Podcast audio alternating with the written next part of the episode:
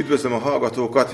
A Rókamály mai vendége Kovács Zoltán, nem is tudom milyen titulusban mutassam be, mert államtitkár, főszerkesztő, kormánybiztos, legyen inkább a főszerkesztő, mert most a, a Nimrod lesz az aktuális, egyik aktuális lába a beszélgetésnek. Szóval 2021-ben számos dolog történt, nem véletlenül egy világkiállítást is ugye megrendeztünk. Beszéljünk erről egy pár szót.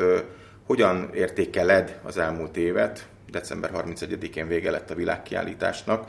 Ugye bezártuk a kapukat, legfőképpen az FCI kutya sójával. Véget ért egy három éves ciklus.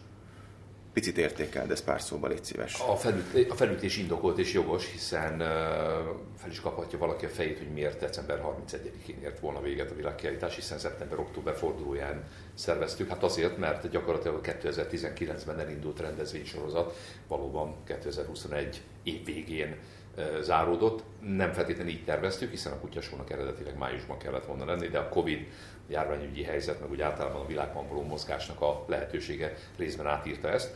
Mindez azonban nem változtat a lényegen, hogy azt gondolom, hogy történelmet írtunk. Nem csak azért, mert 50 évvel az 1971-es világkiállítás után rendeztünk egy újabb világkiállítást, hanem azért is, mert én azt gondolom, hogy minden eleme, maga a rendezvénysorozat kezdete 2019-ben, a zárása, és mindenképpen közte az a 20 nap, amikor a világkiállítás központi helyszínen, a Expon rendeztük, szerveztük meg a kiállítást, az maradandót hagy maga után, ezt most már nyugtan kijelenthetjük. Ez azt jelenti, hogy azt, amit 71-ben elértek, részben szándékoltan, részben az esemény súlyától, súlyából fakadóan, azt szerintem sikerült megis, megismételni. Nekünk volt egy ilyen célkitűzésünk, hiszen azt akartuk, hogy 50 évvel a 71-es mértékadó világkiállítás után valami olyasmit tegyünk mi is az asztalra, illetve a közvélemény számára, a szakma számára elérhetővé, hozzáférhetővé, megismerhetővé, átélhetővé. Ezt a vállalásunkat teljesítettük. Azt gondolom, hogy a számok önmagukért beszélnek, a központi helyszínen több mint 600 ezer ember, a rendezvény sorozaton meg úgy nagyjából 1,6 millió, tehát jóval több, mint másfél millió. Az nem csak hogy a 21. század, hanem nyugodtan mondhatjuk, hogy a rendszerváltoztatás utáni 31 néhány év legnagyobb tematikus eseménye volt, hiszen ennyien egy egyébként viszonylag szűk témára, mert a vadászat megosztó és szűk társadalmi, illetve szakmai téma, nem mentek el Magyarországon. Tehát ez önmagában, én azt gondolom, önmagában siker, ha egyáltalán számokban mérjük.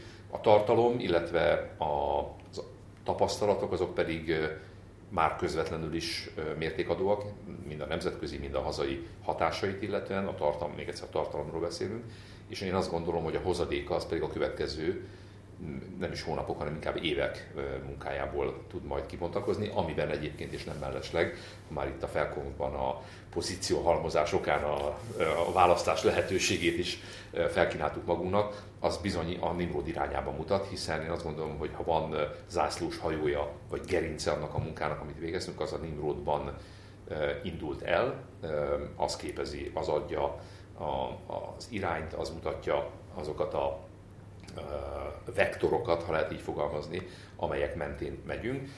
És nem titok, hiszen erről nemrég pár nappal ezelőtt beszéltünk, terveink vannak az Egy a Természettel non-profit Kft-vel, illetve magával a branddel, hiszen a Nimrod mellé a világkiállítás egy nagy, ha úgy tetszik, súhintással vagy ütéssel az Egy a Természettel, a One with Nature brandet oda tette. Ezt most a világon mindenhol ismerik a szakmai körök, tehát kell vele foglalkozni, ápolgatni kell, és azt gondolom, hogy rengeteg szakmai és társadalmi munka elvégezhető benne.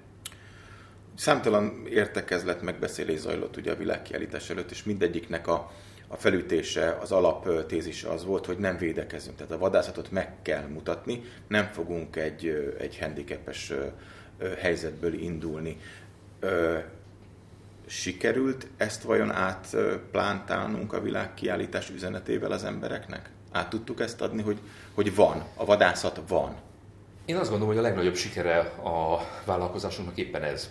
Ugye próbáltuk valóban, ahogy mondod, kalibrálni, vagy eltalálni, hogy hogyan tudjuk megszólítani a nagy közönséget. Nem bíztuk a véletlenre, ezt is el lehet árulni, hiszen megmértük, tehát ugye ennek van egy tudománya, az ember feltérképezi a közvélemény tudását, attitűdjét, befogadó képességét.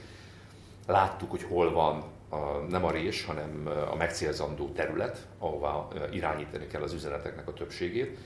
És valóban ugye az az alapálláspont, illetve testtartás, ahogy szoktuk mondani, hogy egy egyébként a teremtett világ rendjében elkerülhetetlenül létező, szervesen kapcsolódó tevékenység, szakma, szenvedély, életforma, ami a vadászat, az nem igényli, hogy bárki magyarázkodjon, vagy egy ilyen apologetikus testtartást vegyen fel, hanem el kell mondani, hogy mi végre tesszük, amit teszünk. És én azt gondolom, hogy a laikus közönséget tudtuk úgy megszólítani. Számomra a központi kiáltás 20 napjának a láthatóan túlnyomó laikus többsége. Én megmerem kockáztatni, hogy a kétharmad része a látogatóknak, sőt talán ennél több is, a 600 ezer emberről beszélünk, ugye, olyan közegből jött, aki itt ütközött, szembesült azzal, hogy a vadászat mi. Nem az öldöklés, az öncélú vadelejtés, hanem egy olyan tudomány, egy olyan kultúra, egy olyan hagyaték, amit ápolni kell, amivel foglalkozni kell, és akarjuk, nem akarjuk, tudják, nem tudják, az emberek egy jelentős részét meg is éríti, főleg és különös tekintettel a gyerekekre. Summa summarum, én azt gondolom, hogy ez átment. Az ember jöttében, keltében, részben mint politikus, részben akár vadászatokon találkozik emberekkel. Nekem van egy kedvencem, nem névvel mondom, egy Fejér megyei illetőségű 83 éves öreg úr, aki kutyáival szokott segíteni vadászatokon, és mindig jókat beszélgetünk egyébként. Ő pont, amit az előbb kérdeztél, illetve amit, amiről az előbb mondtam, gyakorlatilag ezt mondta a saját szavaival, hogy egy olyan tartalmat látott, maximális elégedettséggel, még egyszer nagyjából 70 éve vadászó emberről beszélünk, ami neki is tetszett, és azt gondolja, és úgy érezte, hogy azok számára is mértékadó volt, akiknek nem életformája, akik nem, nem napi vagy heti szinten kapcsolódnak szervesen ehhez a témához, ehhez a világhoz, ehhez a világlátáshoz, amit a vadászat jelent. Ugye említetted már az előbb, hogy az egyik zászlós hajója kommunikáció terén a Nimrod volt a világkiállításnak. Ugye itt is változások voltak, elég csak a hírlevéről beszélni, illetve változások lesznek. Ha már a Rókamájról van szó, ugye ez is egy újabb lába ennek az egész történetnek, de megjelent egy könyvünk is, úgyhogy erről légy szíves egy pár szót mondani. Az első kiadvány, ami az új Nimrodnak, mondhatom így, hogy új Nimrodnak a, a lépcsője. Az emberek néha jutnak olyan gondolatok eszébe, például a, a Vadászat választott engem című, valóban az új sorozat egyik, illetve első tagját jelentő kis könyvünket felkonferáltam, ez pedig az, hogy amikor egy, az ember egy folyamatban van, mint például esetemben a főszerkesztő kinevezés, a kormánybiztosság, ennek a kettőnek az összekapcsolódása, az mindig egy lehetőséget teremt, de a lehetőség az mindig felelősséggel is jár, illetve egy elvégzendő feladattal. És az elvégzendő feladat az ugyanakkor lehetőségeket is keletkezte. És én azt gondolom, hogy az is egy helyes döntés volt, hogy magát a világkiállítást sem úgy képzeltük el, hogy egy, egy ilyen egyedi projekt, amit megcsinálunk, aztán mossuk kezeinket, mint aki jól végezte dolgát, szépen abba is hagyjuk a dolgot, mert az teljesen nyilvánvaló volt, hogy a vadászattal kapcsolatos tudásunk, ismeretünk, ambícióink, terveink, a jövő, az rengeteg lehetőséget rejt, de rengeteg munkát is. És a rengeteg munkával újabb lehetőségek vannak. Tehát én szervesen tekintek erre az egész folyamatra. Maga a Nimrod önmagában több mint száz évvel ezelőtti indulásához képest is azért magas mércét állít, amit szeretnénk nem csak átugrani, hanem talán még magasabbra tenni. Erre személyes beszélget, mármint a kettőnk közötti beszélgetések, vagy éppen a szerkesztőbizottság, vagy az érintettek, a, mármint szerzőinkkel való beszélgetések is utal, utalnak, illetve lehetőséget adnak. Én azt gondolom, hogy a Nimrod helye, ha úgy tetszik, mint egy köztestület lapja, hiszen a, a vadászati védegylet meg részben a kamara, két olyan testület egyébként, amelynek a szakmai működése, tartalma, pozicionálása is elvégzendő, ami a Nimrodot szerintem a Magyar Nemzeti Múzeum különös tekintettel mostani integrációjára, tehát a régi századvég által létrehozott intézményesített, intézményszerű lapok, intézmények körében helyezi el. Kittenberger is innen indult, hogyha emlékeztethetjük a hallgatókat, illetve az olvasókat én azt gondolom, hogy Nimrodot oda kell pozícionálni egy mértékadó, a tudományos, illetve a köztestületi világban is helyét megálló, de egyúttal a közvéleményhez jól, jól érthetően, közérthetően szóló lapnak kell pozícionálni, és ez újabb és újabb feladatokat ad nekünk. Tehát nem szabad elkövetni azt a hibát, hogy a Nimrod megújítása, ami láthatóan köztetszéssel találkozott, tehát fogyaszthatóbbá, olvashatóbbá, áttekinthetőbbé, mértékadóbbá vált már a mostani mondások alapján is, ez megállítsa a munkát. Szerintem egy folyamatos újító, kreatív gondolkodással kell a lapról a labban gondolkodni, és ennek a keretei részben a labban, a laphoz kapcsolódó podcastokban, internetes felületekben, a telefonos alkalmazásban, webshopban, könyvkiadásban érhetők tetten, meg aztán azokban az újdonságokban, ami reményeink szerint kreatív emberek bevonásával idehaza és külföldről is tovább generálható. Gyakorlatilag megválaszoltad az utolsó kérdést is, anélkül, hogy föltettem volna. Viszont egyre, egy dologra mindenféleképpen szeretnék kitérni. Ugye sok vád érte az újságot, hogy átszövi a politika. Én azt gondolom, hogy mint, mint szerkesztő mondhatom azt, hogy nem találtam benne sem jobboldali, sem baloldali politikát, és gondolom ez a jövőben is ugyanígy lesz. Ha röviden akarnék válaszolni, akkor azt mondanám, hogy igen.